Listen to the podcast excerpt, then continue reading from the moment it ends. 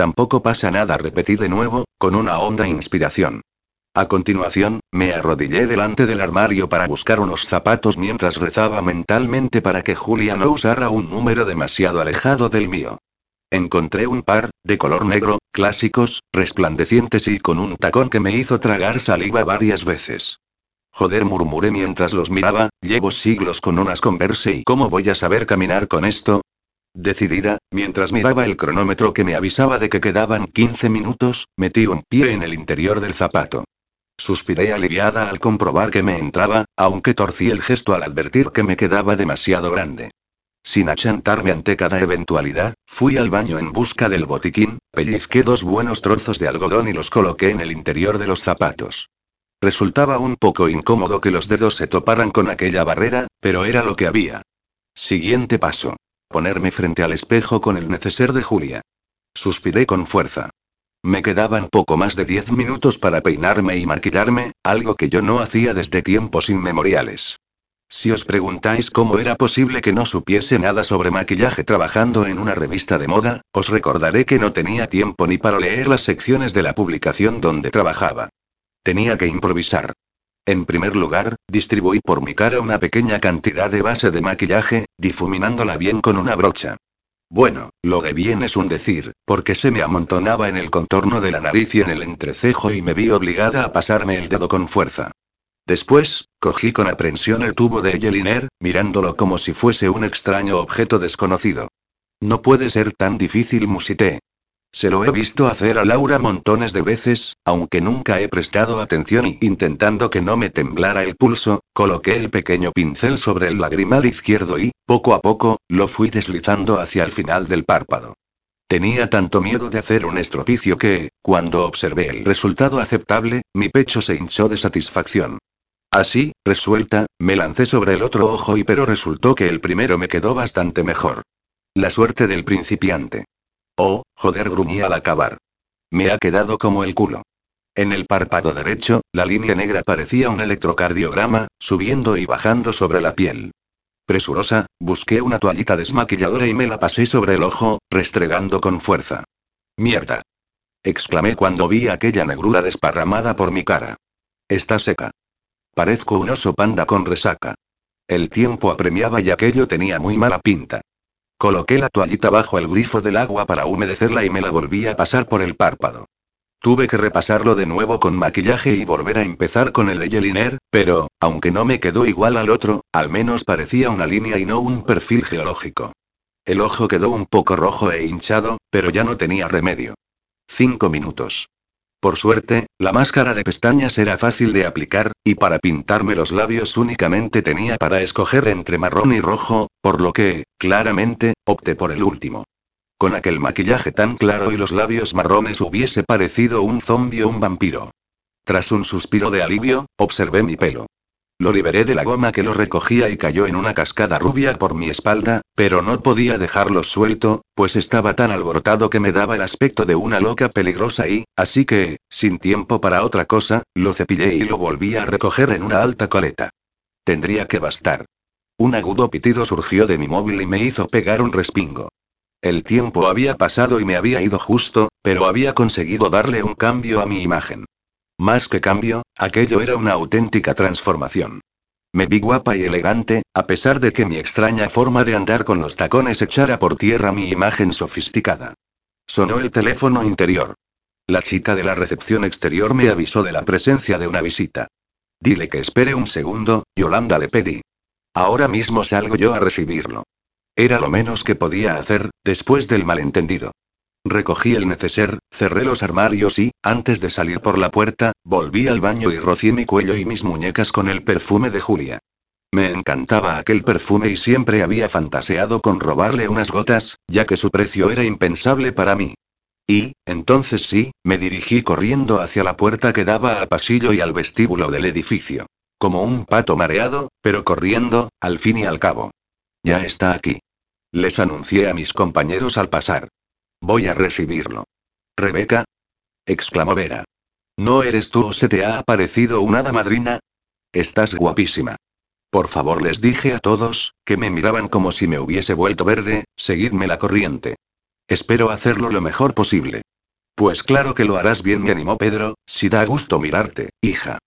Y si la petarda de Julia tiene algún problema, que vuelva aquí, en lugar de quedarse por ahí a base de piedrecitas calientes y vapores aromáticos. En eso tenía razón.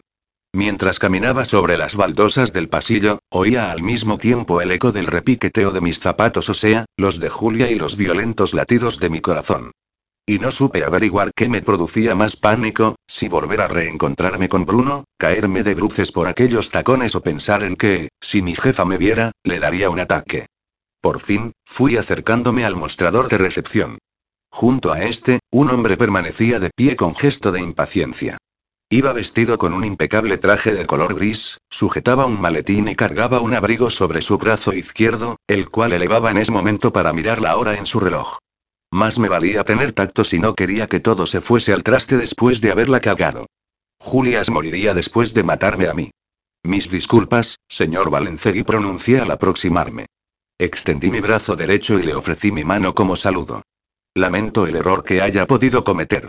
No me gusta perder el tiempo, gruñó al tiempo que correspondía a mi saludo. Espero que haya valido la pena. Nada más extender su brazo, tuve que elevar mi vista y pude contemplarlo de cerca, otra vez, después de diez años. Y sí, era él, por supuesto que era él. Sus ojos seguían siendo de aquel extraño tono de azul mezclado con gris y matices violeta.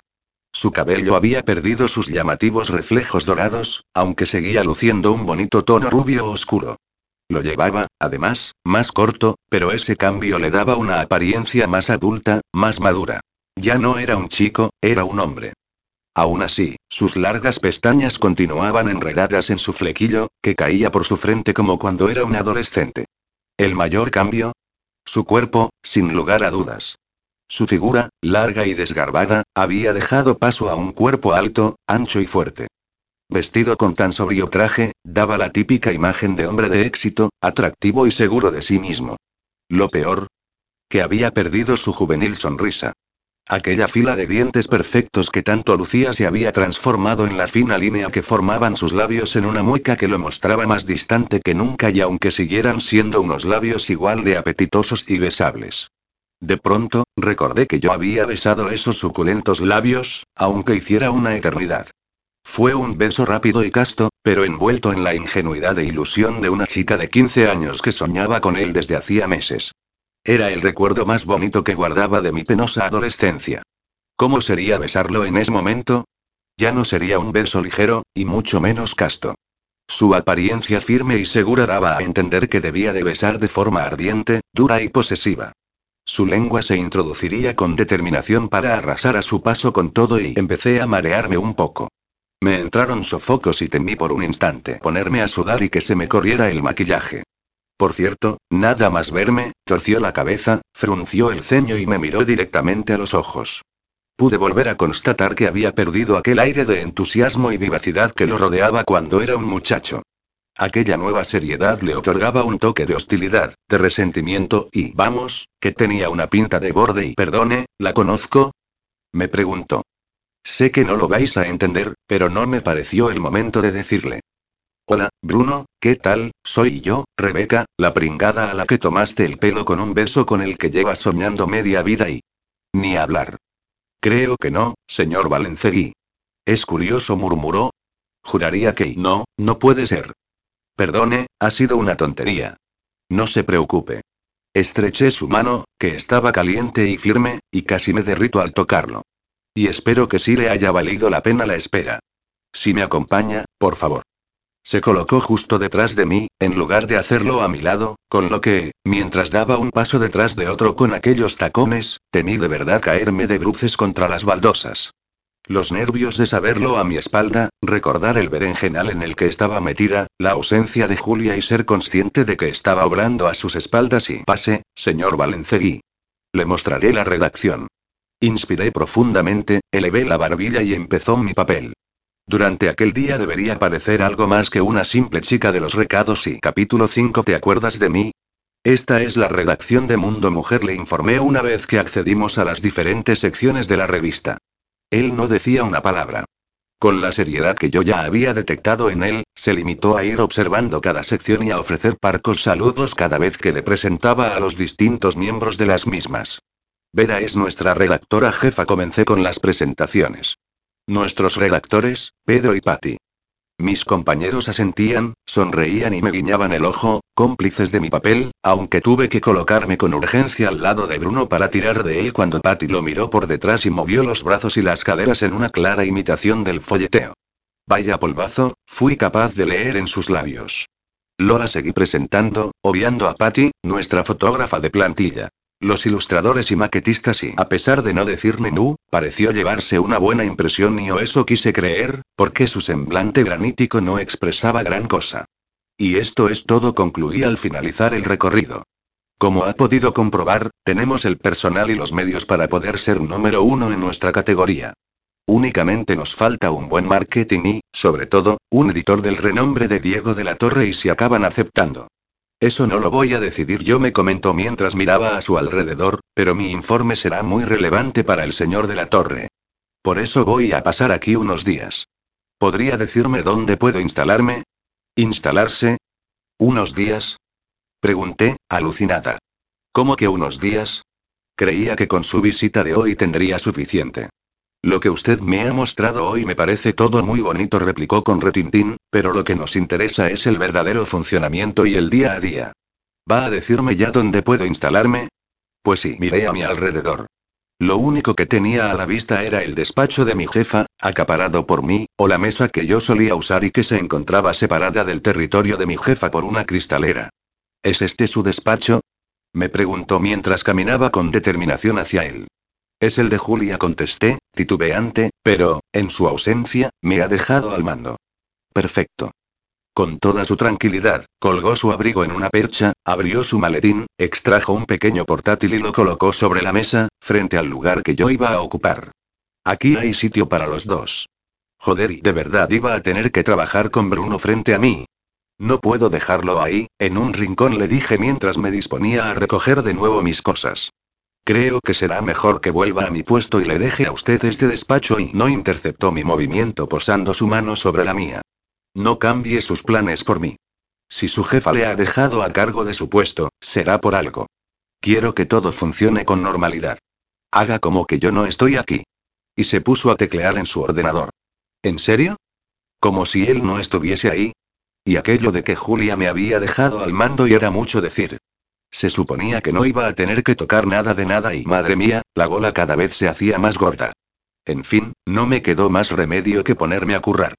Aproveché, mientras tanto, para descalzarme y apoyar mis pies sobre el reposapiés de Julia, aquel que conseguí por cuatro euros y entendí cómo era posible que Julia llevara tacones todo el día sin deformarse las rodillas y los tobillos. Menudo descanso.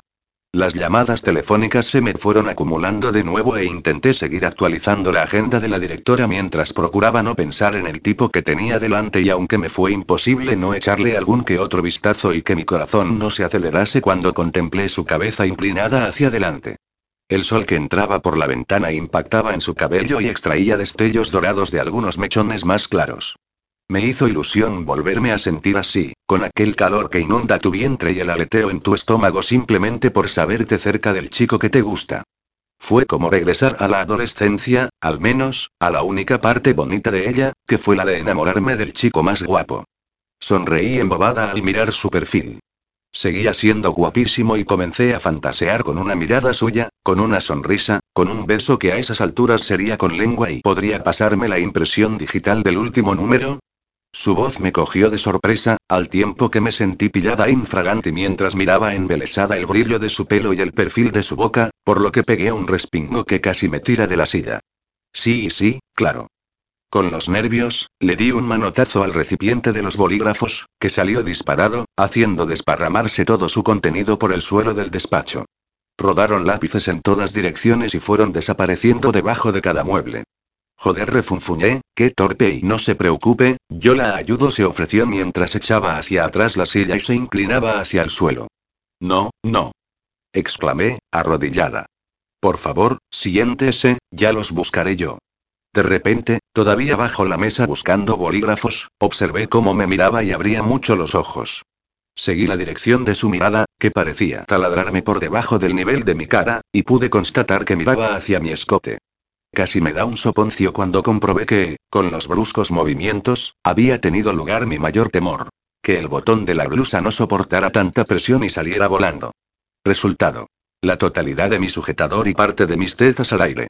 Oh, mierda, mierda, gruñí mientras trataba de cerrarme la blusa y me ponía en pie.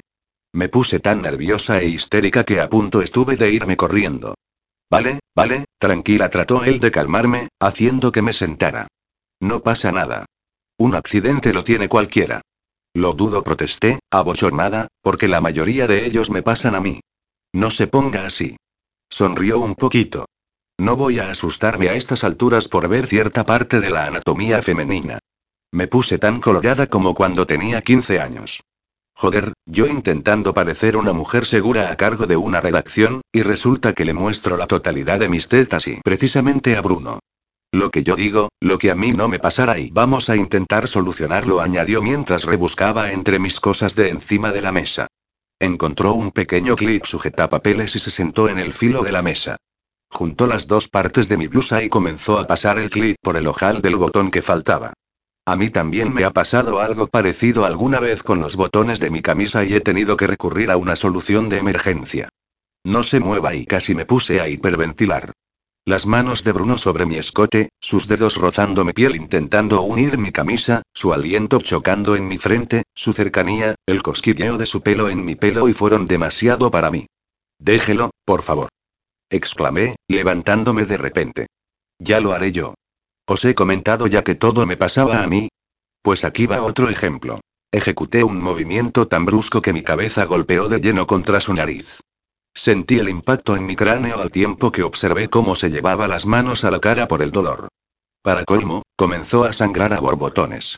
Joder. Gritó. Le dije que se estuviese quieta.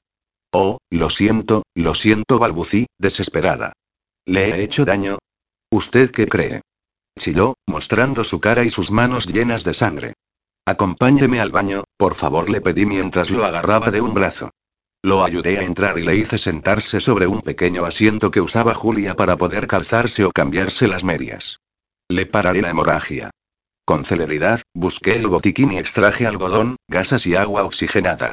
Empapé todo lo que pillé y comencé a limpiarle la nariz y la boca, por donde le bajaba la sangre hasta la barbilla. Tenía tanta prisa y estaba tan nerviosa que apreté el algodón empapado y salió disparado un chorro de agua oxigenada que fue a parar a uno de sus ojos. ¿Pero qué hace? Vociferó. Se puso en pie y empezó a parpadear como un poseso. Coño. Ni puedo respirar ni puedo ver. Jamás lo he pasado peor ni me he sentido tan inútil, palabra. Deje que le sople un poco, le supliqué en un intento de arreglar el estropicio. Siéntese otra vez. Déjese de soplidos. Necesito limpiarlo con algo. Me espetó al tiempo que me obedecía y se sentaba. Un pañuelo o algo parecido, pero de tela. No sé si habrá alguno por aquí y empecé a pensar dónde podría haber algo que pudiese valer. Tengo uno en el bolsillo trasero de mi pantalón, me dijo. Haga el favor de cogerlo mientras yo intento sujetar el algodón a mi nariz. Enseguida. En otro intento por resolver lo que ya no tenía remedio, deslicé mi mano por su cintura en busca de su bolsillo trasero. Pero, ¿cómo no? Tuve que volver a cagarla. Confundí el bolsillo con la cinturilla del pantalón, y la tela de sus calzoncillos con la del pañuelo, con lo que le di un tirón para sacarlo de allí. Pare de una vez. Gritó al tiempo que tiraba de mi brazo. Piensa desnudarme aquí en medio. Cuando me di cuenta de que mi mano estaba metida en sus calzoncillos, no me sentí la más torpe, me sentí la más imbécil. Oh, señor Valencegui, perdone otra vez y a todo esto, de su nariz seguía manando sangre que, a la postre, entraba por su boca y apenas podía abrir uno de sus ojos, todavía enrojecido por la invasión de agua oxigenada. Así que, sin dudarlo, rasgué un trozo de la parte baja de mi camisa y se lo ofrecí para que se limpiase el ojo. Tenga, limpiese, le pedí. Y, ahora, voy a intentar parar esa hemorragia. Traiga para acá, me ordenó al arrebatarme el algodón, yo lo haré. A este paso, ¿es usted capaz de volver a hacer alguna de las suyas?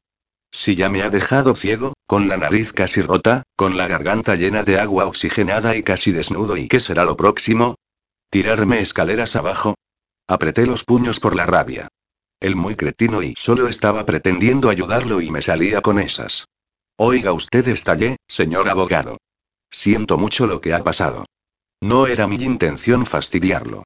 Se refiere a cuando no leyó el correo, a cuando me dejó plantado, a cuando ha estado a punto de romperme la nariz o a cuando casi me deja ciego. Es usted una puta arma de destrucción masiva. Muchas gracias por recordarme mi torpeza. Chile. Usted y el señor de la torre deben de estar acostumbrados a que los reciban con una alfombra roja. Pues créame, señor Valencegui, si le digo que me he tomado muchas molestias para que se lleve una buena impresión. Oh, impresionarme sí que lo ha conseguido, soltó con ironía. Sobre todo hace un momento, cuando me ha enseñado sus tetas y ha pretendido arrancarme la ropa interior. Perdone, pero tendríamos que tener una cita primero. Encima, con recochinio. Retrocedí como si me hubieran quemado y ya no supe ni lo que estaba diciendo. ¿Qué pretendes, reírte de mí otra vez? Levantó la vista y me miró, pausando toda su hostilidad. Lo hizo muy fijamente, escrutando con recelo el interior de mis ojos. Me has tuteado, murmuró. Lo que yo imaginaba. Eres tú, ¿verdad? Dios mío, eres Rebeca. Debes confundirte con otra Rebeca, repliqué mientras sujetaba la blusa con mis manos. Era imposible que Bruno me recordara. Fuimos juntos al instituto, me aclaró. Aunque tú ibas dos cursos por debajo. La cosa se estaba poniendo difícil. Todavía recuerdo aquel día en el que te vi comiendo tu bocadillo sentada en el suelo. Ya no tenía escapatoria. La del grupo de los frikis sí, sí gruñía el tiempo que colocaba los brazos en jarras, la misma. La que empujabas al pasar corriendo junto a tus amigos y ni siquiera te disculpabas con ella porque no merecía la pena rebajarse ante ellos. Tú también me has reconocido y no me has dicho una palabra, se quejó. No estaba segura de que fueras tú, mentí. ¿Me recuerdas? Me preguntó. Me dio la impresión de que esperaba una respuesta afirmativa de forma expectante. ¿Te acuerdas de mí? Claro que me acuerdo de ti, suspiré. Bruno Valencegui, por el amor de Dios. Como para no acordarse de ti. De pronto, Bruno agachó la cabeza. Sus hombros comenzaron a mecerse y un ruido extraño brotó de su boca. Cuando levantó el rostro, pude comprobar que se estaba partiendo de la risa. Dios, qué surrealista todo, por favor soltó entre carcajadas. No entiendo de qué te ríes, farfullé, contrariada. Mira al espejo, me pidió.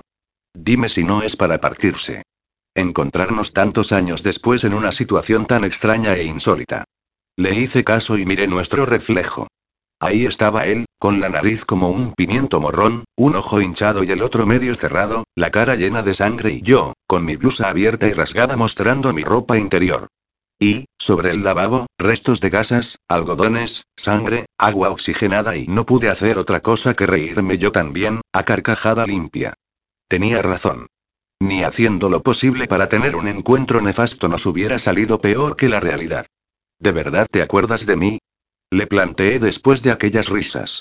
Reírnos fue lo mejor que pudimos hacer, para descensar el momento y olvidar un poco cada fallo que yo hubiese cometido. Claro que me acuerdo de ti, Rebeca. Y me alegro mucho de verte.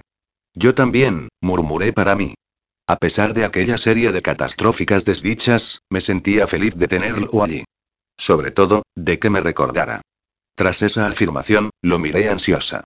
Había llegado el momento de algunas confidencias, hablar de recuerdos o de lo tontos que somos a esa edad. Al menos, era lo que yo esperaba, que me preguntase cómo me iba, qué tal era mi vida y comentar algo de la suya. Pero no. No ocurrió nada de eso. En lugar de seguir con el buen humor que parecía habernos otorgado el hecho de habernos reconocido, una sombra de seriedad pareció cubrir el rostro de Bruno. Apagó su risa de repente, apartó la vista y carraspeó. Será mejor que volvamos al trabajo, declaró. No te preocupes, ya me curaré yo solo y dejaré el baño limpio y recogido. Me asombró mucho aquel cambio, pero no podía obligarlo a preguntarme por mi vida. Al fin y al cabo, se acordaba de mí y eso era lo que más me importaba. Volví al despacho.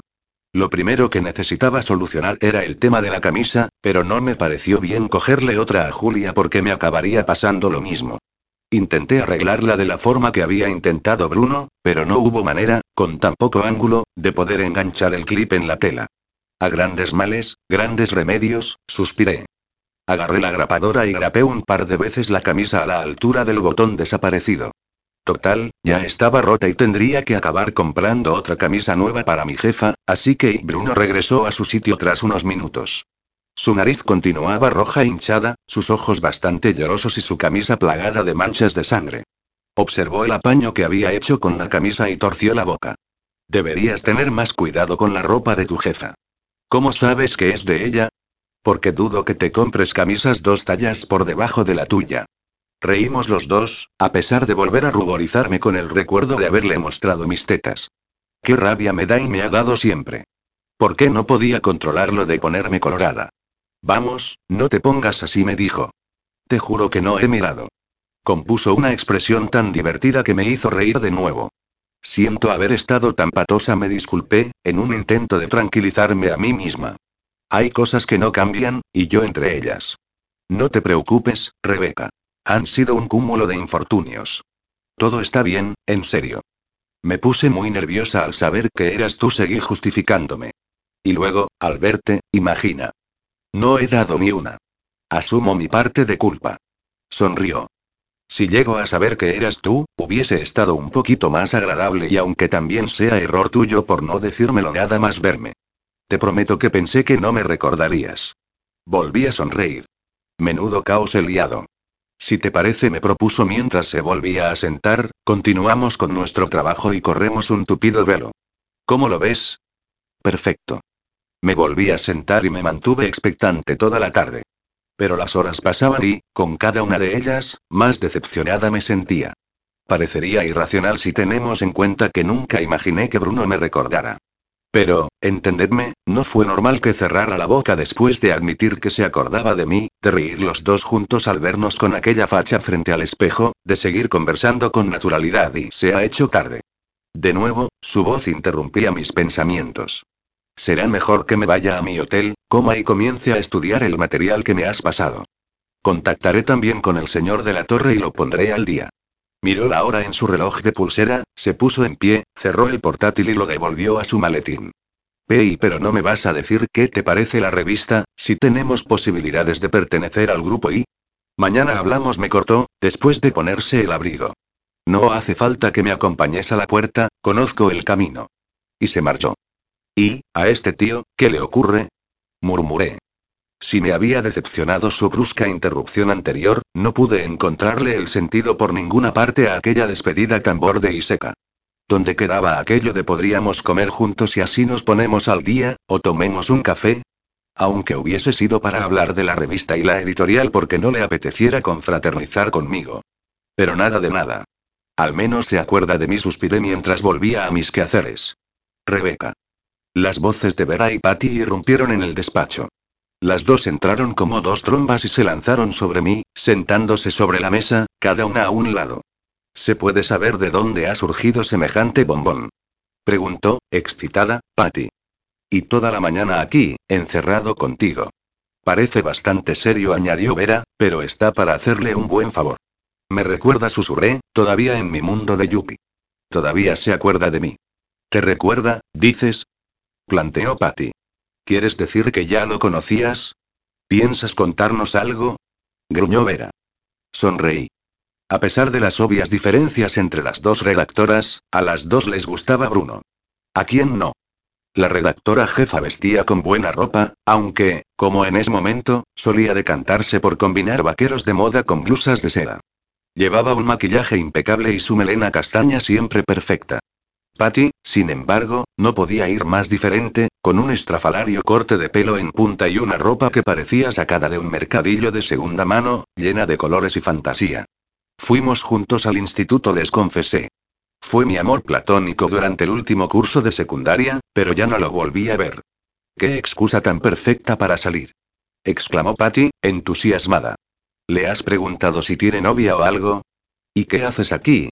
preguntó Vera. Podrías haberte ido a almorzar con él. Puedes estar tranquila con nosotras y con todos los demás. Nadie se va a chivar a Julia. Río. No me lo ha propuesto, contesté. Esa sí que es buena, dijo Patty con una exasperada expresión. ¿Desde cuándo hemos de esperar las mujeres a que ellos den el primer paso? Haberle invitado tú. No lo entendéis, me quejé. Ya lo habéis visto, es tan guapo y perfecto que quita el aliento, y así era de adolescente, guapo y popular a más no poder, mientras que yo era la antítesis de la popularidad. Jamás se me acercó un chico. Obvié contarles el episodio que viví con Bruno junto a las taquillas. Visto lo visto, aquello debió de ser una broma, una apuesta o un intento de pasar un rato divertido por su parte, porque para el caso que me había hecho y todavía te gusta sentenció Vera mientras se cruzaba de brazos, pero no te atreves ni a acercarte porque crees que todo sigue igual que entonces. Por favor, Rebeca gruñó, ya no estás en el instituto. Ya no eres aquella adolescente torpe y tímida. Ahora eres adulta y tienes agallas. Sí que soy torpe, volví a quejarme. Sigo siendo una pava que tropieza con las rayas de las baldosas y le rompe la nariz a su amor de la adolescencia y ¿pero qué dices? Una tonta que no es capaz de decir lo que piensa y que se sigue ruborizando por cualquier tontería. Menuda adulta y menudas agallas. ¿Podrías tener un poquito más de autoestima? Refunfuñó Patty. Mírate. Estás tan guapa ahora mismo que has puesto cachondo a la mitad del personal. Y estás siendo capaz de organizarlo todo sin necesidad de Julia. Me he visto obligada y no me interrumpió Vera. Lo que pasa es que Julia te anula y no te deja ser ni demostrar de lo que eres capaz. Plantéale las cosas claritas. Ella te necesita a ti tanto como tú a ella. Chica, suspiré, gracias por los ánimos, pero no creo que esté en mis manos cambiar mi vida a corto plazo. A veces solo hace falta un empujoncito, me rebatió Patty. Seguro que, cuando menos te lo esperes, la propia vida te acabará mostrando lo que no eres capaz de ver por ti misma. Mi vida es bastante cabrona, concluí. Si tengo que esperar que sea quien me ayude, voy lista y capítulo 6 Selene encuentra a su príncipe. Regresé a casa bastante agotada, aunque antes de salir del trabajo volví a cambiarme. No hubiese sido capaz de aguantar un momento más con aquella ropa y aquellos zapatos. Además, aquel había sido un día demasiado intenso, mucho más que cuando Julia me enviaba a recorrer la ciudad en busca de cosas inútiles. Me dejé caer en el sofá, junto a Simón, que sostenía entre sus manos un mando de la PlayStation con el que parecía matar a docenas de soldados del juego que salía en la pantalla. Por cierto, nunca he sido capaz de manejar uno de esos trastos. ¿Qué tal tu día con el tío ese del instituto? Gritó por encima del alto volumen del televisor. ¿Te ha reconocido? Sí contesté con desgana, pero no me hagas hablar de este día. Prefiero empezar a coger fuerzas para mañana antes de agotarme por exceso de información. ¿Dónde está Laura? ¿Ha llegado del trabajo? Ha venido a toda prisa del curro, contestó Simón mientras seguía dándole a los pulgares a toda velocidad. Martín apareció de repente. Joder, gruñí, nunca me entero de nada. ¿Y dónde están los tortolitos? Los tortolitos respondió, claramente irritados eran unos empalagosos de mierda cuando se hablan, pero parece que también saben echar buenos polvos. ¿Por qué te crees que tengo la tele tan alta? Uf, te entiendo, dije al tiempo que me reclinaba sobre su hombro. Lo que menos me apetece en este momento es oír a esos dos follando. A los pocos minutos, salieron ambos de la habitación, intentando recomponer su aspecto. Laura se aferraba a él como un pegajoso pulpo y no paraba de darle besos por todas partes. ¿De verdad tienes que marcharte otra vez? Lloriqueó, componiendo un triste mohín. A este paso no tendremos tiempo ni de casarnos. Ya verás como sí, mi bizcochito. Muy pronto estaremos casados tú y yo. Tanto Simón como yo nos miramos con una mueca de asco. Introdujimos dos dedos en nuestras bocas y simulamos una gran arcada. A ver, no me malinterpretéis. Martín me caía bien. A pesar de ser un plasta, quería mucho a Laura y la trataba como si fuese de algodón. De algodón de azúcar, claro. Veo que has encontrado un hueco para hacernos una visita, le comenté una vez que se separó de mi amiga lo suficiente como para poder hablar con alguien. Hola, Rebeca. Me dio dos besos y un abrazo. Pues sí, he podido escaparme hoy, pero esta misma noche he de salir para Burdeos de nuevo.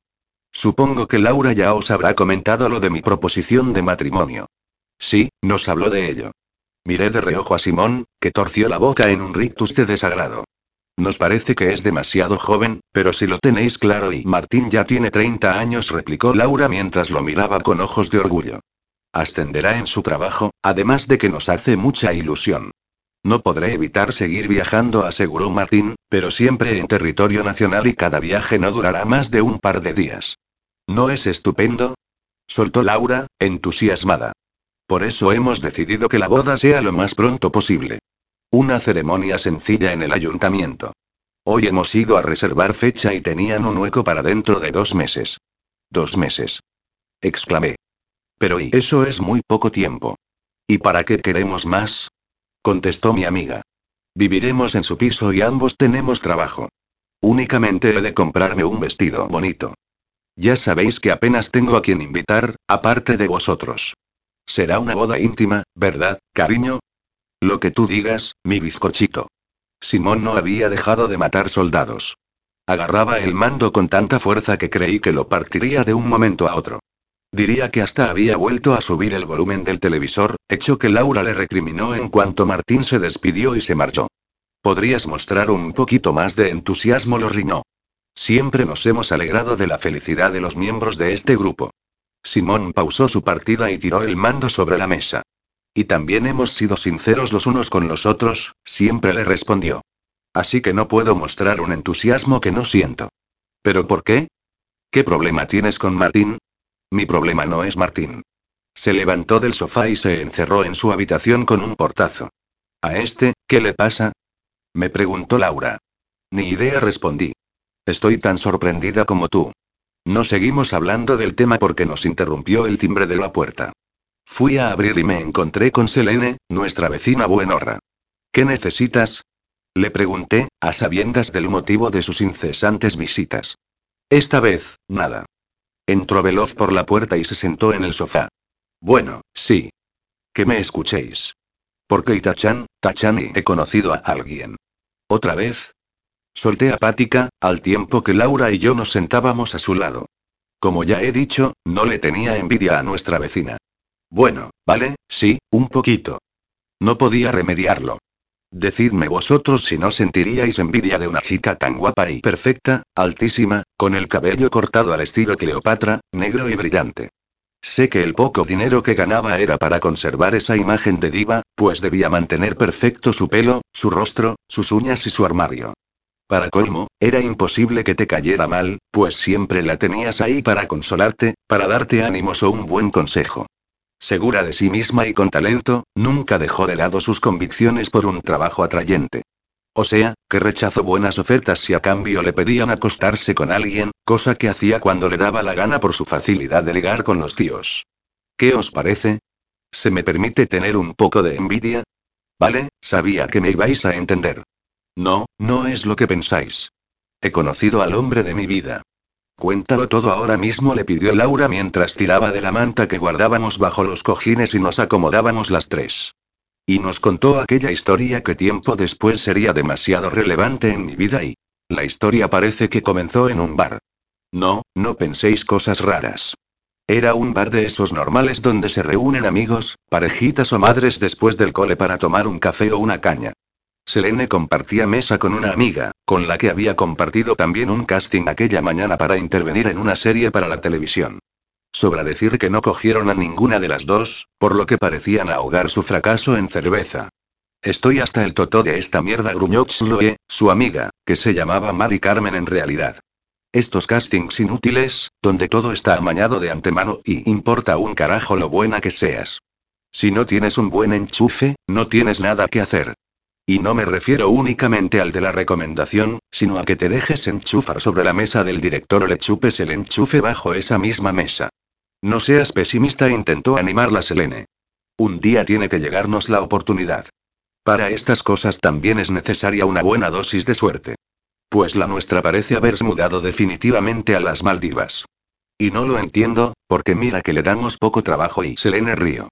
Sloe la hacía reír muy a menudo, a pesar del tiempo que llevaban de fiasco en fiasco.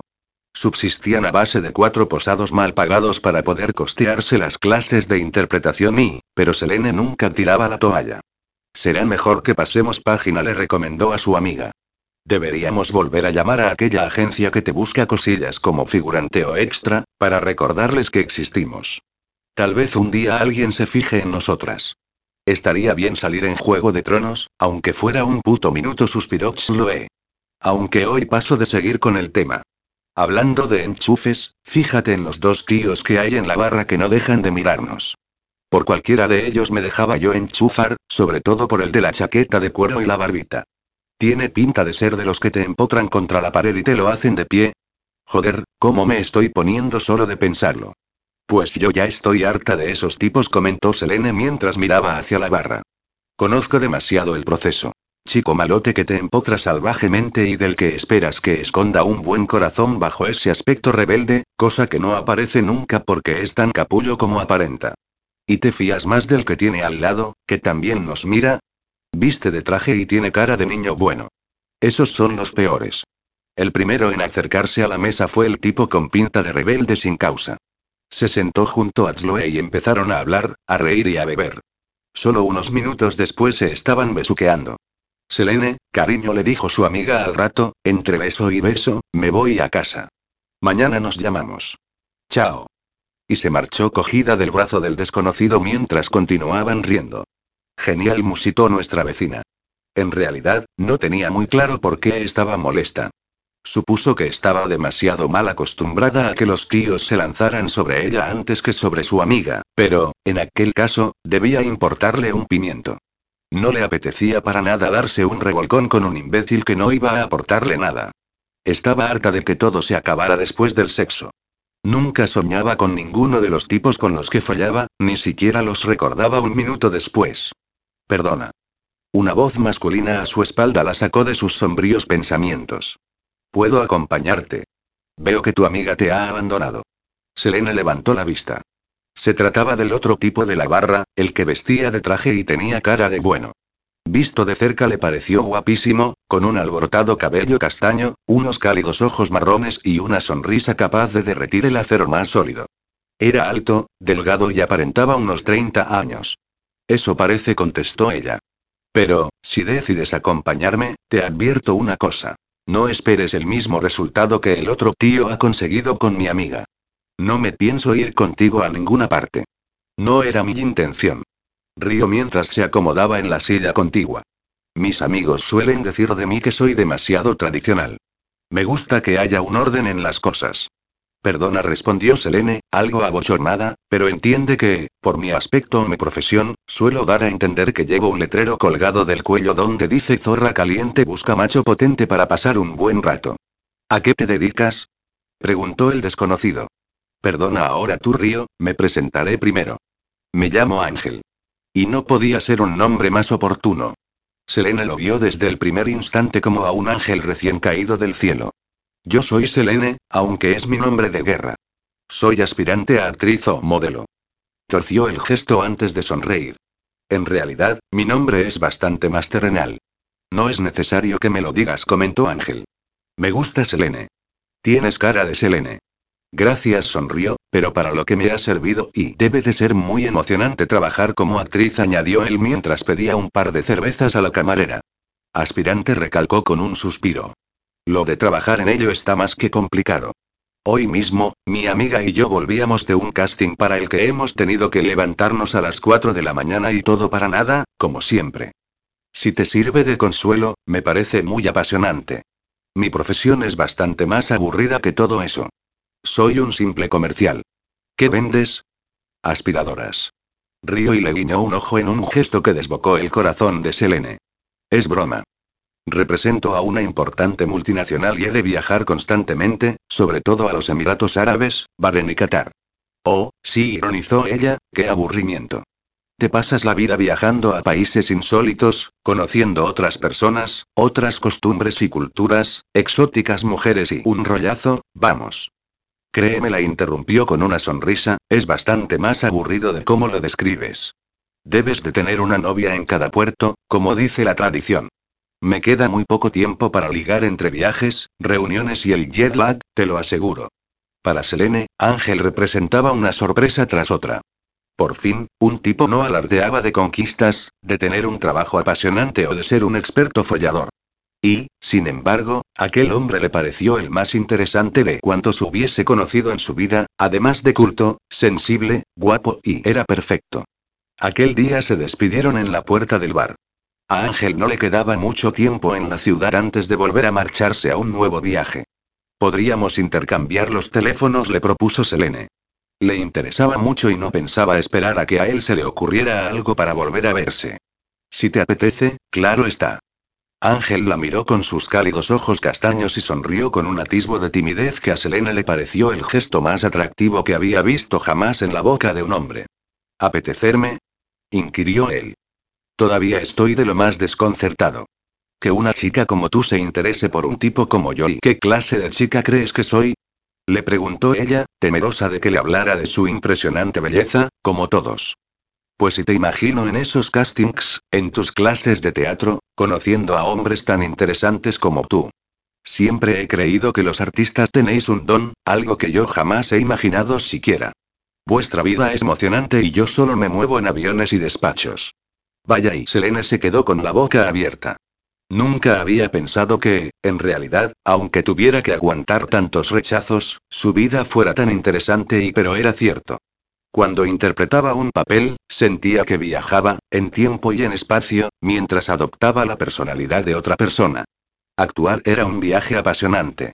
Gracias por decirme algo así, Ángel. Es lo más bonito que han dicho de mí en mi vida. ¿Y no te dicen lo guapa que eres? Bromeó con otra de aquellas atractivas muecas. Sí río, pero estoy cansada de tanta superficialidad. Pues entonces intervino él al tiempo que levantaba una mano y le acariciaba el rostro, me temo que también tengo mi parte superficial. Porque, por muchos países exóticos que haya recorrido, jamás me he cruzado con una mujer más preciosa que tú. Le dio un beso en la mejilla que a Selena la estremeció mil veces más que cualquier beso erótico que hubiese recibido. Se intercambiaron los teléfonos antes de que él se marchara, dejando a Selene con sabor a poco, con ganas de mucho más. Casi había perdido las esperanzas con respecto a los hombres, como le pasaba a la hora de conseguir un papel o ser imagen de un perfume. Al menos, en ese sentido, la suerte apareció cuando menos lo esperaba. Volvieron a verse varias veces más en el mismo bar. Conversaban, tomaban algo y se iban conociendo y hasta que él tuvo que volver a irse. Cuando se despidió de ella sin saber hasta cuándo, Selene se sintió vacía y extraña, arrepentida de no haber aprovechado más el tiempo con él, ávida de haberlo conocido un poco más. Porque se había enamorado. Laura y yo apenas habíamos pestañeado, esperando saber más de aquella romántica historia. ¿Y ya está? Se interesó Laura. ¿No te has acostado con él? No suspiró. Y no entiendo que ninguno de los dos lo propusiera, pero es que hasta sus besos se limitaron a ser castos y no estoy nada acostumbrada a que los hombres no me bajen las bragas a la primera de cambio. Pues muy normal no es, no comentó mi amiga. ¿No lo has vuelto a ver? Le pregunté. En persona, no sonrió, únicamente a través del móvil. Pero ya me ha informado de que estará de nuevo en Barcelona este fin de semana. Me muero de ganas de verlo. ¿Tienes alguna foto o vídeo para enseñarnos? Inquirió Laura. Me gustaría ver a ese dechado de virtudes. Tengo un montón. Sacó su móvil, tecleó en él y abrió un vídeo donde podíamos ver a Ángel grabándose mientras visitaba Bahrein, mostrando los llamativos contrastes entre los altos y modernos rascacielos y los pequeños pueblos con artesanos alfareros o pescadores. Explicaba, asimismo, gran parte de la historia que contiene el pequeño país en sus restos de antiguas civilizaciones. ¿Qué mono es? Por favor, suspiró Laura. Y parece culto e inteligente, añadí. Eso es un valor añadido en un tío. ¿Qué me vas a contar? suspiró Selene. He llegado a pensar que lo mejor sería olvidarme de él. Descubrirá que yo apenas acabé el instituto, que no tengo mucho que aportar y que un tipo tan inteligente se aburrirá conmigo. Para el carro. La frené. ¿Pero de qué estás hablando? Si no le hubieses interesado, no te habría enviado tanto vídeo, tanto mensaje ni tanta foto, y mucho menos te habría llamado casi cada día como nos has contado. No sé, me abruma que sea tan culto y yo no sepa, a veces, ni de qué me está hablando. En vuestra próxima cita, lo aclaras, le recomendé. Tienes que averiguar si le interesas de verdad, o te estarás colgando de un tío tontamente. Tenéis razón, suspiró. En fin, tengo que irme, aunque, ya que estoy aquí, ¿podríais darme algo para la cena? Cualquier cosa me vale, como un huevo o un poco de pan para hacerme una tostada. He abierto mi nevera y se me ha movido el flequillo de la corriente de aire que ha surgido de ella. Hoy te quedas a cenar con nosotras, le propuse, sonriente. No es que tengamos gran cosa, pero podremos apañar algo. A cambio, te voy a pedir que me ayudes a buscar en mi armario algo para ponerme para ir a trabajar. Ya no puedo seguir robándole la ropa a Julia. Genial. exclamó Selene. Vayamos en busca de ese armario. ¿Y Simón? preguntó Laura cuando nos levantamos del sofá. No lo he visto desde hace rato. Se ha marchado, nos informó Selene. Mientras escuchabais atentas mi historia, lo he visto salir por la puerta. Ni nos ha mirado siquiera. Ya tiene uno de sus días raros, bufé. Cuando se le cruzan los cables, no hay quien hable con él. Creo que sé lo que le pasa, dijo, traviesa, Selene, pero no os lo voy a contar. Es algo que, tarde o temprano, se sabrá. Si tú lo dices y capítulo 7 colgada de Bruno y otra vez. La ayuda de Selene resultó de lo más efectiva. Después de rebuscar en mi triste armario, donde no había nada parecido a una falda, decidimos que podría combinar vaqueros con algunas blusas bonitas que aún tenía guardadas con la etiqueta colgando, debido a las escasas ocasiones que me habían surgido para estrenarlas. Rematando las dos prendas con una americana negra y unas botas con algo de tacón, algo que quedara elegante pero que no me provocase vértigo, conseguí un aspecto bastante satisfactorio. Ah. Y no olvidemos el pelo. Mis amigas me ayudaron a plancharlo y yo misma aluciné al comprobar lo bonito que lo tenía. Igualmente, Selene me dio un cursillo intensivo de maquillaje para sacarle el máximo partido a mi rostro de forma rápida y sencilla. Solo había hecho falta un poquito más de tiempo y menos cansancio. Así que, aprovechando que podía hacer todo el trayecto en autobús de un tirón, me presenté en la oficina bastante temprano, para poder adelantar algo de trabajo sin sentir la continua presencia de Bruno a medio metro de mí. Lo que no me esperaba era encontrarme al susodicho en mi despacho. Bueno, vale, en el despacho de Julia. ¿Se puede saber cómo has podido entrar aquí antes que nadie? Le dije mientras dejaba el bolso en el perchero. Buenos días, Rebeca me contestó con una sonrisa que me pareció de lo más forzada. Le he pedido al vigilante que me abriera. ¿Así de fácil? Apoyé las manos en la mesa y lo encaré. Sí, vale, estaba guapísimo. Llevaba un traje oscuro y una camisa celeste que reavivaba el color de sus ojos. ¿Qué tendrían que me cautivaron tantos años atrás y lo seguían haciendo? Mi nombre me avala, soltó. Tengo mis buenos contactos. Oh, perdona, repliqué con sorna. Había olvidado que eres un niño pijo capaz de conseguir lo que le dé la gana, como hacías en el instituto. Si tú hubieses sido popular, ¿no lo habrías aprovechado? Me rebatió. Vamos, Rebeca, admítelo. Lo único que puedo admitir es que eres un imbécil. No pude remediar contestarle. Me cabreó tanto que sentí la rabia corroer mis venas. Tanto más que hace diez años.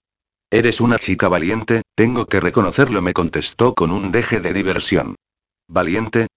Sí, afirmó mientras se acercaba un poco más a mí, por insultarme a pesar de que sabes que puedo dar por zanjado el tema con Universal y mandar al carajo la propuesta de tu jefa. Me quedé sin saber qué decir. Tenía razón. Por mucho que me importara un pepino mi jefa y su puñetera revista, no podía jugar con el trabajo y el futuro de mis compañeros. Pues entonces deja de provocarme, le pedí al tiempo que comenzaba a revisar la correspondencia en papel y en el ordenador. La verdad es que ayer empezamos con mal pie y hoy llevamos el mismo camino, suspiró él. Firmemos una tregua. ¿Qué te parece si comentamos algunos aspectos de la revista? Me parece perfecto, aprobé. Pero antes de nada y déjame hacer una cosa. Se levantó, salió del despacho y volvió a los pocos minutos con dos vasos de café con leche. Son de la máquina de la sala de espera, pero están calientes y apetecen. Acepté uno de aquellos vasos y nos metimos de lleno en el tema laboral. ¿A ti qué te parece el contenido de la revista? Me preguntó al rato de comentar dicho contenido. Pues y bien. Sinceridad, por favor. No digas lo que diría Julia. Di lo que piensas tú. Medité unos instantes. No podía hablar más de la cuenta, y menos poner en entredicho las decisiones de mi jefa, pero mi razón chocaba de lleno con mi deseo de hacer las cosas bien. Siempre había tenido bastante presente que Mundo Mujer era una revista demasiado superficial y creía posible mezclar el glamour que se esperaba con artículos más útiles. ¿Qué hacía? ¿Arriesgaba o no arriesgaba? Bruno me seguía escrutando con la mirada. Parecía tener la seguridad de que me estaba debatiendo conmigo misma. Y así era, porque en mi cabeza un grupo de voces me atosigaba para que no me metiera en camisa de once varas, pero había otro grupo que, aunque menos ruidoso, insistía en que, por una vez, fuese yo misma. La verdad es que creo que a esta revista le falta algo, decidí decir. Yo también lo creo, corroboró él, con una expresión de satisfacción. Dime qué le añadirías tú. No tuve que meditarlo mucho. Llevaba tanto tiempo organizando la revista en mi mente que no tuve más que transformar aquellos pensamientos en palabras. Bueno, y yo dejaría la parte glamurosa, sobre moda y estilo, los desfiles, las pasarelas y el mundo de la alta costura, pero esta no acapararía la mayor parte de la revista. Sería una sección, lo mismo que habría otras, como salud, belleza, viajes, cultura y, incluso talleres para aprender. También había pensado en abrir un consultorio de asesoría jurídica, de psicología para tratar temas como el estrés o la depresión y ah, y una bolsa de trabajo. Sigue, Rebeca. También me parecería interesante escoger a la mujer del mes, una que hubiese sobresalido en algún ámbito, como el empresarial, para que quedara patente que el éxito no es solo masculino. De todos modos, continué, abogo por una imagen muy femenina, por lo que, en su base, seguiría siendo lo que es, entretenimiento para la mujer. Todo ello sin olvidar, por supuesto, las entrevistas a personajes de distintos sectores, como el cine, la televisión, la música, la moda y Bruno había dejado de mirarme hacía unos minutos, pero se había dedicado a ir tomando notas en una pequeña libreta. No me interrumpió ni me dijo si algo le parecía bien o mal. Nada. Cerró aquella libreta y, entonces sí, fijó sus ojos en mí. Eres brillante, Rebeca. Me lanzó una sonrisa de esas que te bajan las bragas y acarició mi mejilla con el dorso de sus dedos. No me extraña que Julia Castro decidiera irse una semana tan tranquila. A ver, a ver, intervine, muy nerviosa. Por la conversación y por seducirme de aquella manera tan fácil para él. Solo me has pedido mi opinión. Yo no soy nadie para proponerle a un editor un cambio tan drástico. Hasta que no vuelva Julia, no debería decir nada. Pero ya lo has dicho, me recordó, complacido, y puedo comentarlo con Diego de la Torre. Joder, Bruno. ¿No lo entiendes? Aquí no soy más que una mierdecilla. ¿Qué te va a decir el gran señor de la Torre cuando le comentes de dónde provienen las ideas? ¿Y Julia? Me dará tal patada en el culo que acabaré en Sebastopol. No te preocupes, me aseguró con total tranquilidad, no sucederá nada de eso. Déjame a mí, que sé lo que hago. Y, ahora, si me disculpas, miró su reloj, tengo que irme. Creo que podré acabar mi informe mañana o pasado. Hasta mañana, Rebeca. La verdad, empezaba a estar harta del trato que me daba Bruno. Si el día anterior fui feliz porque me recordaba, ya no me parecía suficiente. Desde el principio se había comportado de forma borde y despectiva, y no se había dignado ni a mencionar el pasado. Parecía estar deseando largarse y que no nos volviéramos a ver nunca más, pero, de vez en cuando, dejaba caer una de sus divinas sonrisas o me derretía con uno de sus simples roces. Pretendía volverme loca o qué. Supuse que los tiempos de instituto habían vuelto. Si en aquella ocasión me había humillado porque se avergonzaba de mí, ahora volvía a pasar. Y si pretendía reírse de mí viéndome babear por él otra vez, lo estaba consiguiendo. Sin embargo, esa vez no me limitaría a aguantar las ganas de llorar. Esa vez le iba a demostrar que, aunque seguía siendo una pringada, no me dejaba pisotear. Resuelta, cogí el teléfono y empecé a hacer unas llamadas. Estaba acostumbrada a indagar y buscar cosas de lo más estrambóticas que Julia me pedía, y era capaz de encontrar el objeto más absurdo o la persona más escondida. Tenía que saber en qué hotel se hospedaba Bruno. Tras mis pesquisas, basándome en la cercanía que parecía haber con el aeropuerto o con las oficinas de la revista, fui acotando las posibilidades y fui llamando uno a uno preguntando por él hasta que lo localicé en el Gran Hotel Habana, en la Gran Vía. Bingo. Verá. Llamé a la redactora mientras atravesaba la redacción. Necesito un favor. Tengo que salir. ¿Podrías hacerte cargo del teléfono por esta tarde? Solo será hoy, te lo prometo, y ¿tiene algo que ver el tío bueno que se fue hace un par de horas? Vale, suspiró, no quiero saberlo. Te haré el favor, pero no te acostumbres. Más que nada porque, cuando vuelva Julia, no tendrás tiempo ni de mear. Gracias, guapa. Le di un beso en la mejilla y salí pitando del edificio en busca de un taxi que me llevara a mi destino. No sé de dónde saqué aquel día las fuerzas y la decisión, porque, para muchas cosas, seguía siendo la misma adolescente apocada. Me daba mucha rabia, lo admito, pero era algo que no podía controlar. Era una especie de pánico a ser visible, a meter la pata. A veces soñaba que hablaba en público y decía alguna chorrada que provocaba que la gente se riese de mí. Me despertaba en mitad de la noche sudando, con el corazón a mil por hora, como si hubiese soñado con un asesino en serie y, pero no, soñaba con mis miedos y mis inseguridades, que me daban tanto pánico como un thriller plagado de psicópatas. Puta timidez y puto carácter de mierda y por eso me sigue asombrando que aquel día decidiera presentarme en aquel elegante hotel y acercarme a la recepción a preguntar por la habitación de Bruno. El señor Valencegui se hospeda en la 314, en la tercera planta. Gracias.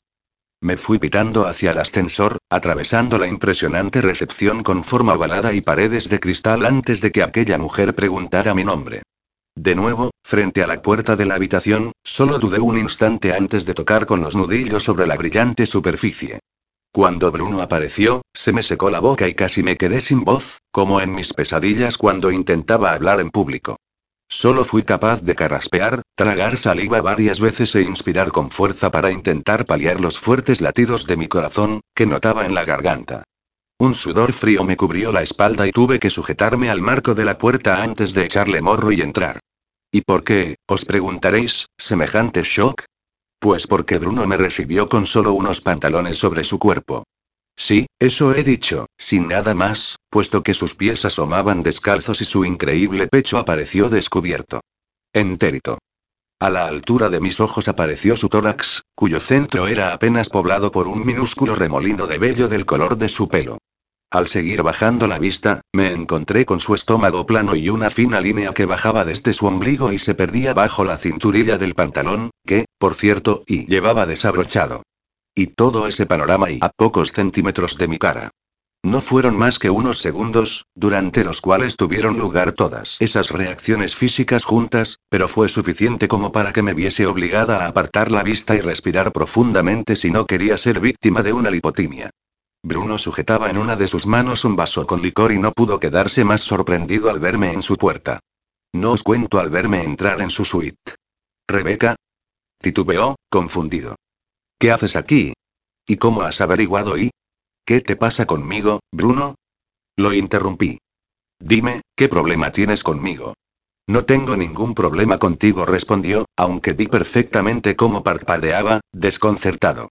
Claro que lo tienes. Insistí. Entiendo que en el instituto te rieras de mí y que luego pasaras de volver a hablarme para que no te vieran tus amigotes porque te avergonzaba que te vieran conmigo. Vale, lo entiendo. Supongo, también, que aquella tontería de besarme junto a las taquillas debió de ser una apuesta y os serví como blanco de vuestras bromas. Perfecto. En mi interior no me parecía tan perfecto ni perdonable, pero podía comprender y pasar por alto las chorradas que se hacen en la adolescencia. Pero lo que me está tocando los ovarios proseguí es que sigas en el mismo plan diez años después, cuando ya somos adultos y, eh, para el carro, Rebeca intentó calmarme, pero no lo consiguió hasta que aumentó el volumen de voz. Para allá, por favor. ¿De qué demonios estás hablando? De la cara de asco que pones a veces, del desprecio con el que me hablas o de las ganas que tienes siempre de largarte. Y, lo peor, de cómo te burlas de mí cuando me miras como si te gustara. Esto es el colmo y murmuró, no pretendo gustarte. Insistí una vez más. Pero, al menos, hubiese estado bien tener una conversación sobre lo que pasó aquel día, darme una explicación o quitarle importancia. Pero nada. Igual que entonces, parece que temes que te vean conmigo. Bruno compuso una expresión indescifrable. Me miraba como si no supiese por dónde empezar a contestarme. Al final, decidió llevarse a la boca el vaso que sujetaba, beberse su contenido y dejarlo sobre un mueble antes de acorralarme contra la puerta. No me dio tiempo ni a sorprenderme por aquel asalto, por sentir su pecho fuerte y caliente sobre mí. Ni siquiera pude pensar en nada que no fuese su boca apretando la mía para besarme con rudeza. Me abrió los labios con los suyos e introdujo su lengua, con fuerza y decisión. Cuando sentí su humedad en mi boca, solo pude reaccionar acompañando sus movimientos, igualando su ímpetu. Dios mío, Bruno me estaba besando y otra vez. Y, en esa ocasión, el beso nada tenía que ver con aquel que me diera diez años atrás. Me vi asaltada por su sabor y su olor, por su presencia. Su lengua sabía a whisky, a pasión, a deseo. No pude evitar rodear su cuello con ambos brazos, sentir en las palmas de mis manos el fuego que emanaba de su piel. Temí marearme, sobre todo al oír los gemidos que ambos emitíamos mientras nuestros labios y lenguas seguían danzando sin control. Por un diminuto instante me dio por pensar si de nuevo volvía a reírse de mí, instante que me bastó para despertar y apartarlo de mí de un empujón. ¿Se puede saber qué coño haces? Le pregunté. Temí que fuera a salírseme el corazón por la boca o que mis pulmones no soportaran tanta presión. Él me miró con los ojos encendidos, respirando a toda velocidad. Su pecho desnudo subía y bajaba mientras trataba de recuperar el control. Besarte como debería haberte besado aquel día. No entendí nada. Estaba furiosa a la vez que alucinada y excitada. Sí, Rebeca, aquel día el beso fue sincero. Y no me mires así. No tengo ninguna intención ahora mismo de reírme de ti ni de jugar contigo a nada. Lo siento, repliqué, pero eso es lo que parece, porque un chico como tú no pudo fijarse en una chica como yo. Y tampoco creo que sea tu tipo ahora. Sí que me fijé en ti, Rebeca. Podía parecer un idiota superficial, pero no lo era. Estaba harto de chicas llamativas pero huecas por dentro. Como Tamara. Solté con ironía. Porque, perdona que te diga, salías, precisamente, con esa chica hueca y no conmigo. Porque quedábamos bien como pareja, suspiró. Todos me envidiaban por salir con la chica más guapa y popular. Entonces, sí que eras superficial, le reproché. Solo te interesaba el qué dirán. Te prometo que lo pasé fatal, murmuró. Lo único en lo que pensaba era en enfrentarme a esa gente, decirles que me gustaba la chica rubia friti, que era más interesante que cualquiera de las guapas y perfectas que nos acompañaban. Entonces, planteé, desconcertada. ¿Por qué no volviste a hablarme el resto del curso? Bruno bajó la vista y deslizó su mano por su pelo. Parecía contrito. Claro, respondí yo misma con mordacidad, porque te avergonzabas de mí. Porque peligraba tu estatus de chico popular. Me gustabas, Rebeca. Te prometo que quise decírtelo aquel día, después de besarte, pero sonó el timbre de salida y ¿de verdad? Lo interrumpí de nuevo. Pues no lo demostraste ni un ápice. Lo digo más que nada porque no te dignaste ni a mirarme después de aquello. La gente me presionaba, estaba confundido y confundido, Menuda chorrada. ¿Por qué no tienes los huevos de decirme la verdad? Aquel día suspiró, junto a las taquillas, me dijiste algo que cambiaría mi vida para siempre yo, al menos, eso creí. Dejé de atosigarlo para dejar que se explicara. Me hablaste de tus sueños, de tu decisión de estudiar lo que te gustaba, de que nadie tenía derecho a arrebatarte eso y durante los siguientes días estuve pensando en ello. Mi padre era el dueño del bufete de abogados Valencegui e hijo, porque antes había sido de mi abuelo y se esperaba que yo sucediese a mi padre pero yo no quería ser abogado. La verdad es que, antes de esa conversación contigo, llevaba ya mucho tiempo angustiado, dándole vueltas a todo aquello, mortificado por la guerra que mantenían en mi interior el deseo de no decepcionar a mi padre contra mi propio deseo. ¿Cuál era ese deseo? Le pregunté más apaciguada, realmente interesada en su historia. Siempre me ha gustado dibujar, pintar y modelar, y se me daba francamente bien. Una de mis maestras de secundaria se dio cuenta de mi potencial y se ofreció a darme clases particulares, que yo tomaba después del colegio sin decirlo en casa. Ella me aconsejó que eligiera bachillerato artístico como antesala a la carrera de bellas artes y eso hice. Volví a dejarle tomarse un respiro antes de continuar. ¿Sabes por qué acabé en un instituto público? Pues porque ese fue el castigo de mi padre al enterarse de que estaba cursando bachillerato artístico. Le dije que eso era lo que me gustaba, pero lo único que se le ocurrió fue preguntarme si era gay. Joder, y murmuré. Pero entonces llegaste tú, con tus ideas y tus sueños, y me hiciste ver que yo tenía derecho a elegir mi propio camino, así que, tras meditarlo un tiempo, me planté un día delante de mi padre y le dije que no pensaba estudiar derecho, que me matricularía en bellas artes y punto. ¿Qué pasó entonces? Quise saber. Porque a la vista está que eres abogado. Primero me soltó toda clase de insultos y amenazas, diciéndome que me desheredaría, que un valencegui no podía dedicarse a esas gilipolleces, que nunca podría vivir de esas tonterías, que me moriría de hambre y pero yo estaba más decidido que nunca, así que le solté que me iba de casa, que ya tenía 18 años y que haría lo que quisiera y me acerqué a él.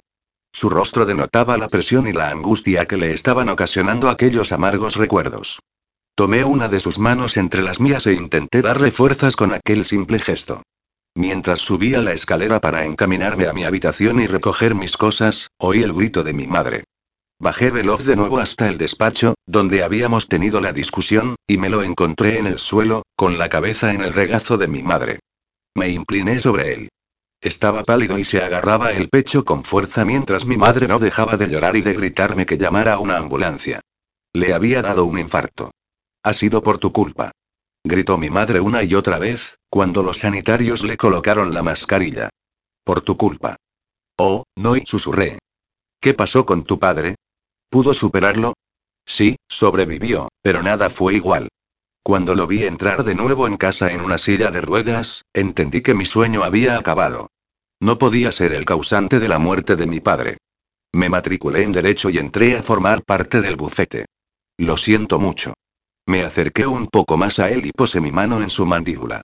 El simple roce de la piel áspera de su barbilla hizo que se me estremeciera toda la columna vertebral.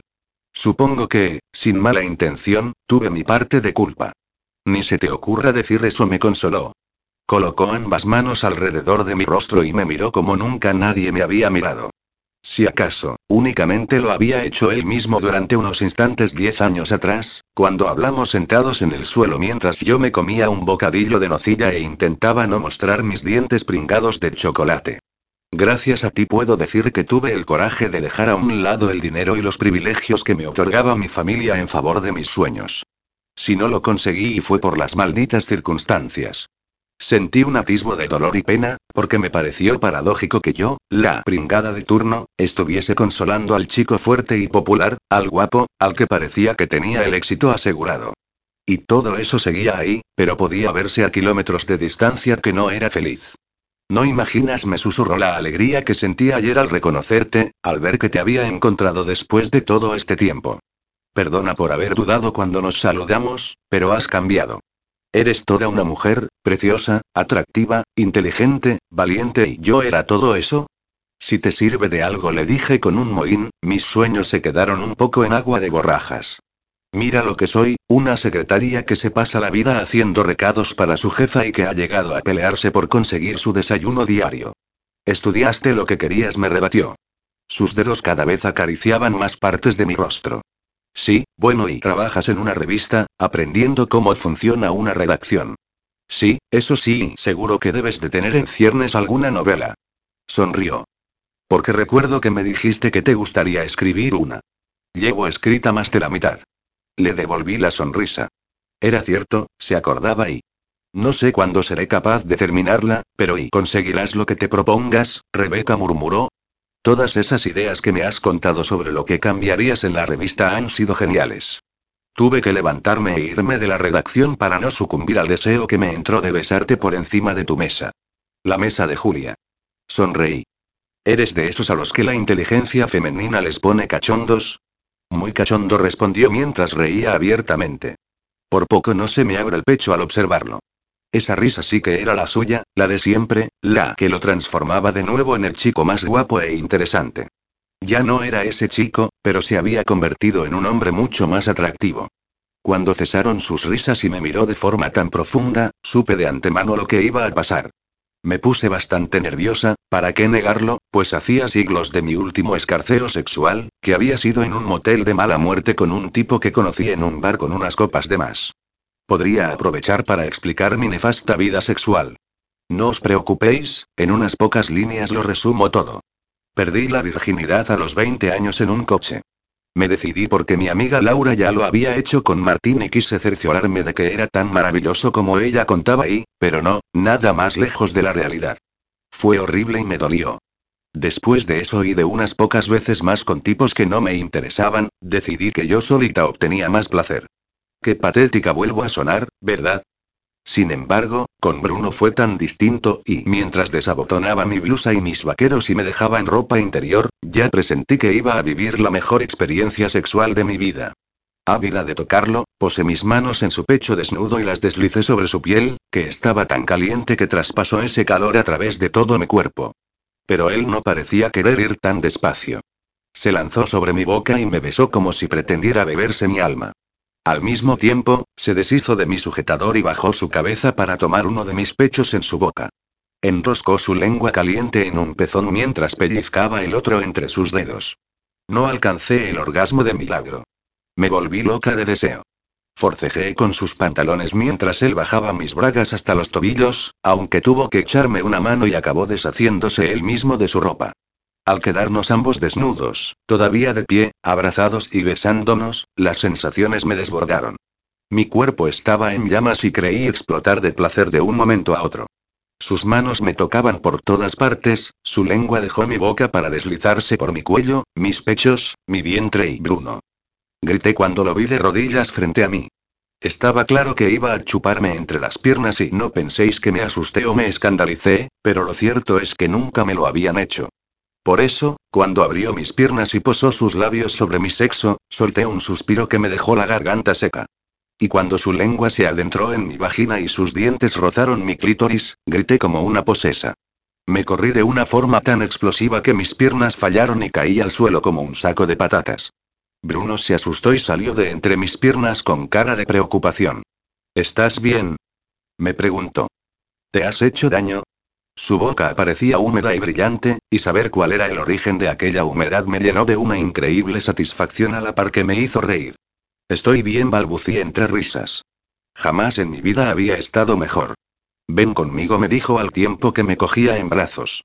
Me dejó sobre la cama y lo vi alejarse un momento hasta el baño. Volvió con una caja de preservativos de la que extrajo un sobre que rompió con los dientes. ¿Me dejas ponértelo? Le pregunté en un alarde de osadía. Tampoco había hecho nunca algo así y me apetecía tanto, y claro me respondió. Me ofreció el sobre rasgado y se acercó a la cama.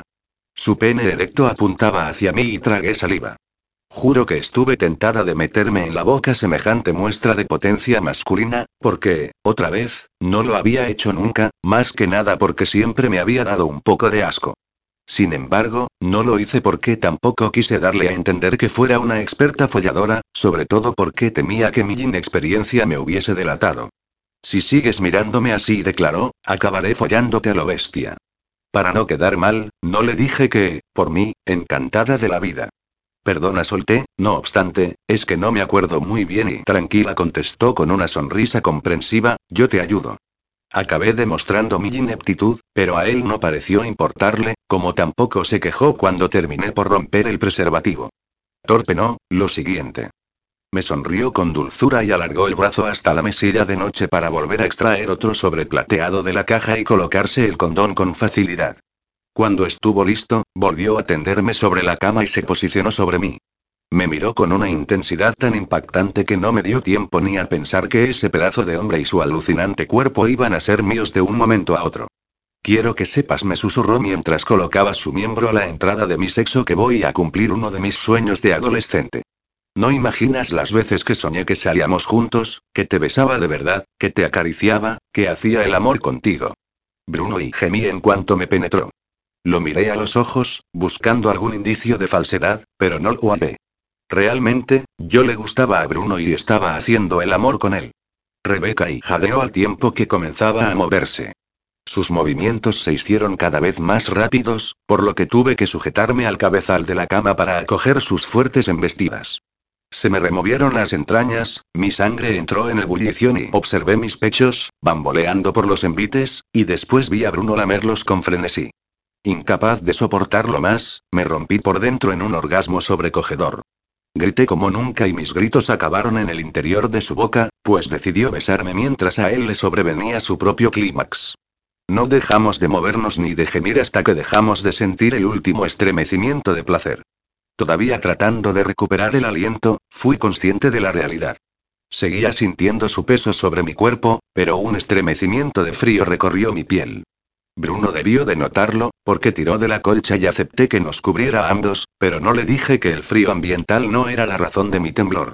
Antes de cerrar los ojos y acurrucarme en su pecho, emití un hondo suspiro. Estaba colgada de Bruno y otra vez. Capítulo 8 ¿Qué os pasa a los tíos? Me removí en la cama. Me faltaba el calor de Bruno y me pareció enorme y frío el vacío que había dejado entre las sábanas. Me giré hacia la ventana y pude contemplar su silueta oscura recortada contra la luz que entraba por el ventanal y que provenía de la claridad nocturna de la gran vía barcelonesa. Me quedé un rato contemplándolo, admirando su perfecto cuerpo desnudo, que parecía esculpido sobre mármol como una estatua griega. Mi corazón latió más pesado y mi vientre se contrajo. Aquello ya no era estar simplemente colgada de un chico, como tampoco tenía ya 15 años. Aquello era estar irremediablemente enamorada de un hombre que, además, había sido mi primer amor, mi primer beso, mi primera alegría y mi primera decepción.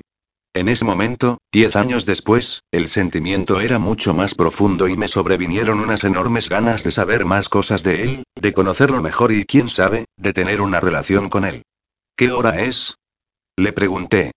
Mi voz pareció sobresaltarlo, pero siguió mirando por la ventana mientras me contestaba. Sobre las diez y media. Con razón he oído rugir mi estómago, bromeé. La verdad era que no había comido nada en todo el día y, a esas horas de la noche, junto al ejercicio realizado con Bruno y el montón de emociones vividas, habían dado como resultado un hambre voraz. Me dispuse a levantarme de la cama y lo hice de la forma que tantas veces había soñado hacer y que había visto en multitud de películas. Me enrollé la sábana de la cama alrededor del cuerpo y me acerqué hasta su espalda. Rodeé su cintura con mis brazos y apoyé mi mejilla entre sus omóplatos. Descalza como estaba, me pareció más alto que nunca. Es cierto que tenía hambre, pero, en cuanto me vi de nuevo junto a Bruno, tocando y oliendo su piel, me entró un apetito diferente. Podríamos haber pasado la noche juntos, haciendo el amor sin parar, y no hubiese echado de menos ningún tipo de alimento. Por eso, lo hice girar entre mis brazos, para poder mirar sus preciosos ojos y tener al alcance su boca para poder perderme de nuevo entre sus besos. Hola, guapo susurré. Con lo que yo no contaba era con que su mirada apareciese algo perdida. Parecía querer esquivar mis ojos, como si no se atreviese a mirarme. ¿Ocurre algo, Bruno? Tengo novia, me soltó a bocajarro. Vivimos juntos y tenemos previsto casarnos dentro de un mes. Entonces, la estatua de mármol acabé siendo yo, pues mi corazón dejó de latir, mi circulación sanguínea se detuvo y mis pulmones dejaron de respirar. En un principio, no creí haber entendido bien. Después, con el paso de los segundos, mi mente fue asimilando aquella afirmación que me partió en dos el corazón. Claro que, al mismo tiempo, sentí una furia tan enorme que concentré todo el resentimiento en la fuerza de mi mano. Le solté una bofetada que le hizo girar el cuello y tambalearse hacia atrás. Llegó su mano hacia la mejilla roja hinchada y me miró con un rictus de dolor. Pero ¿cómo puede ser tan hijo de puta? Chillé. Y ahora me lo dices. ¿Qué querías? Probar cómo folla la friki. Por Dios, Rebeca, no digas sandeces. ¿Cómo podía saber yo que iba a volver a verte? ¿Cómo saber que mis sentimientos hacia ti se iban a desbordar de esta manera? Sentimientos. Ja. Y una mierda. Con la ira corroyendo mis venas, no me había dado cuenta de que la sábana se había deslizado hasta mis pies y me había quedado desnuda frente a él. Y no, no me importaba en absoluto en aquel instante que Bruno pudiese ver mi cuerpo. El problema fue que pretendí darme media vuelta para buscar mi ropa y la tela se me enredó en los pies, provocando que me cayera de bruces contra el suelo. Debería haberme sentido humillada, pero la furia evitó que me hundiera por verme de rodillas sobre la alfombra.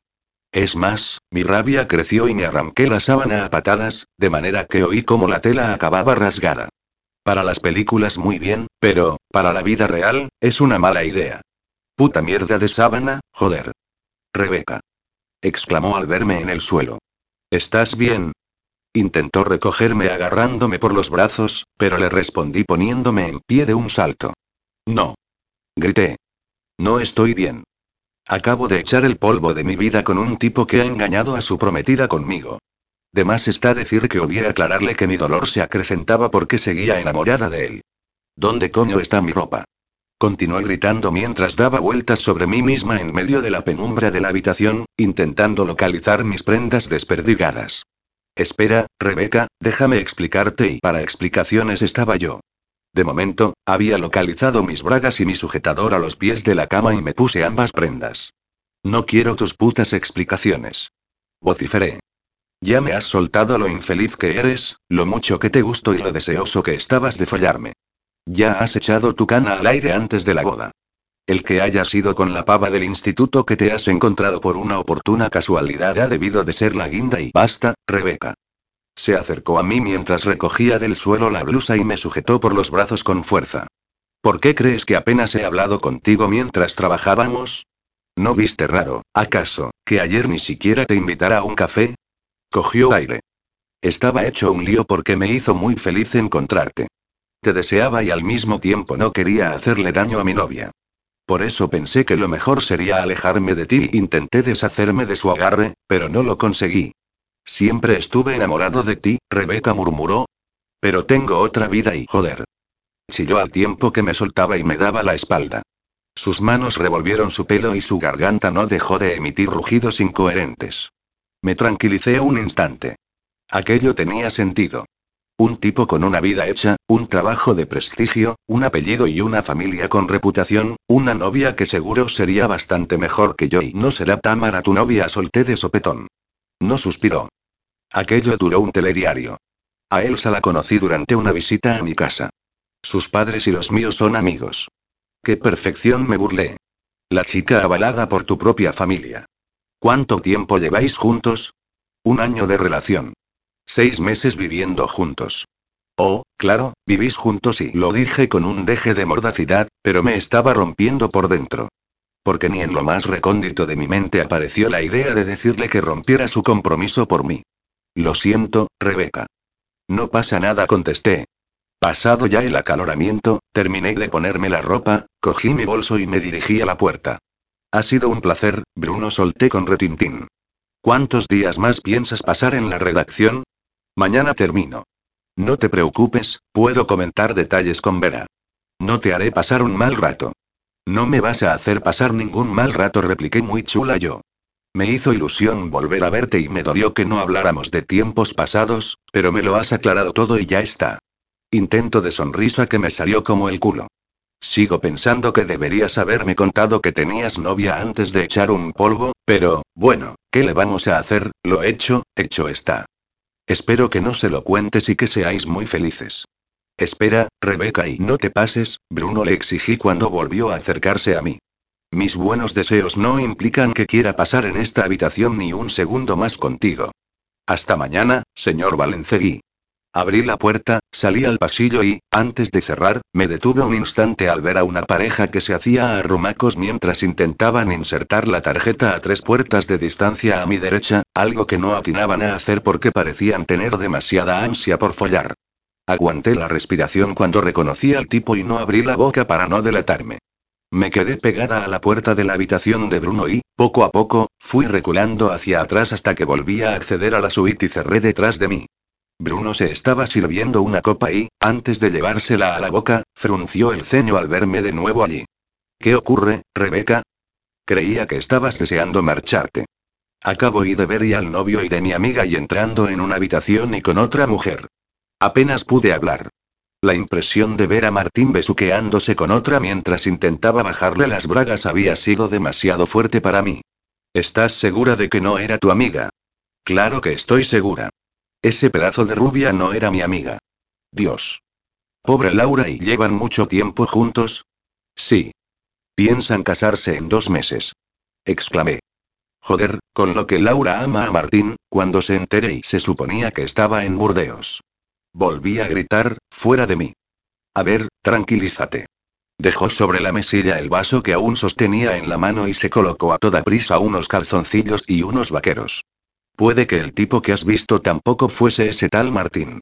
En el pasillo hay poca luz, estabas enfadada y ofuscada conmigo y sí que era él.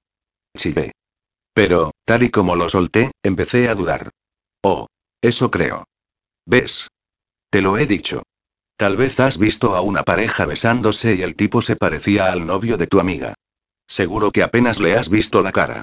La voz de Bruno resonaba en mi cabeza como un eco lejano.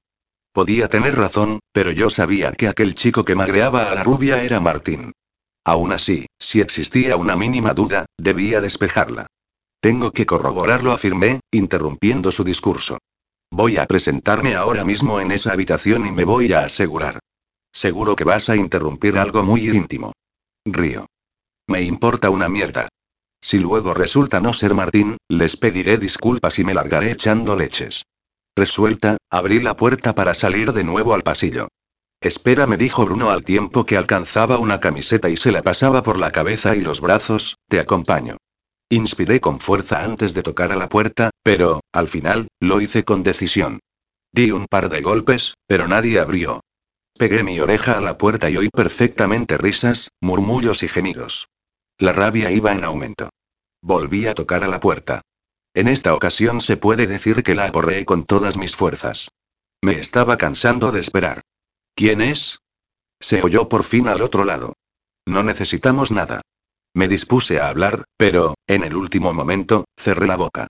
No quería, si era Martín, que me reconociera y pudiera escaquearse. Le hice una seña a Bruno para que hablara él. Señor, perdone la molestia, intervino Bruno al darse por aludido, pero tenemos una emergencia en el hotel. Necesitamos que salgan un momento. Se oyeron quejas, golpes, gruñidos y, después, la puerta se abrió. Salió un tipo en calzoncillos, bajo la tela de los cuales se adivinaba una gran erección. Estaba claro que lo habíamos interrumpido en pleno polvo. Y, por supuesto, como yo creía, era Martín. ¿Qué coño pasa? Vociferó al salir. De pronto, me miró y su cara se transformó en puro pánico. Rey Rebeca y, ¿qué haces aquí? Pues mira, Martín empecé a decirle mientras colocaba mis brazos en jarras e intentaba paliar las ganas de patearle el maldito bulto que asomaba entre sus piernas. Seguro que al verme se convirtió en un cacahuete. Estoy aquí haciendo lo mismo que la tía esa que te espera en la cama, porque resulta que acabo de follar con este tío, señalé a Bruno, que parece ser que tiene novia y tiene previsto casarse. Igual que tú. Joder, Rebeca. Martín estaba pálido y no dejaba de tirarse de los finos mechones de su ralo cabello castaño. Siempre vaticiné que se quedaría calvo demasiado pronto. Deja que te explique y qué coño me vas a explicar tú le escupí. Tanto viajecito parece que te ha servido como trabajo y como excusa para ligar mientras la pobre Laura anda preparando una boda. ¿Cómo puedes ser tan cabrón? En mi trabajo prácticamente me obligan a casarme, suspiró. Laura era la mejor opción. ¿Y esa zorra rubia que guardas ahí dentro? Le espeté. ¿Por qué coño no te casas con ella? Porque ella ya está casada. Hijo de puta y aluciné. Te sirves de Laura para ascender en tu trabajo, al tiempo que ese mismo empleo te vale para seguir viéndote con tu amante casada.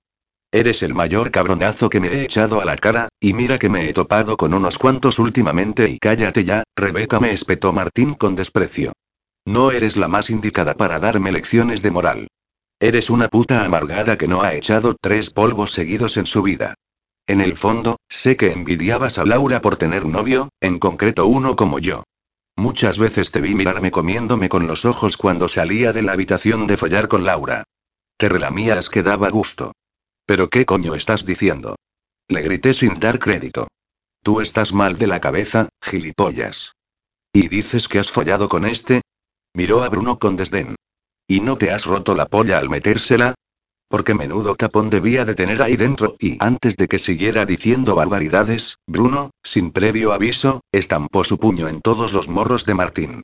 Después de que todos oyésemos el crujido de su nariz, cayó al suelo en medio de una escandalosa hemorragia. Joder. Gritó. Me has roto el tabique. Eres una puta escoria, le dedicó Bruno mientras sacudía la mano del impacto recibido en los nudillos. Martín chilló la rubia cuando lo vio tirado. ¿Qué ha pasado? Nosotros retrocedimos hasta la habitación de Bruno y cerramos la puerta. Me había fijado en que sus nudillos parecían muy magullados, por lo que preparé un recipiente con cúbitos y le insté a meter la mano dentro. No estoy muy acostumbrado a ir pegando puñetazos a nadie. Introdujo la mano en el hielo e hizo una mueca de dolor. ¿Se puede saber qué os pasa a los tíos? Dije, exasperada. ¿Por qué vuestro pene le gana siempre la partida a vuestro cerebro? Hacemos lo que podemos, contestó Bruno, todavía asombrado por el estado de sus nudillos. Y un carajo. Al final, después de tantas emociones juntas, no pude evitar explotar en llanto. Sois todos iguales, unos malditos cabrones. ¿O acaso te crees mejor que ese cerdo? Por favor, Rebeca, no llores. Se acercó a mí e intentó consolarme acariciando un mechón de mi cabello, pero me lo saqué de encima con un gesto brusco. No lloro por ti, ególatra. Vociferé. Lloro por mi amiga, porque cuando se lo diga la voy a destrozar. Seguro que lo harás bien, me tranquilizó. Eres una buena amiga. ¿Qué sabrás tú? Seguro que no tienes ni un verdadero amigo.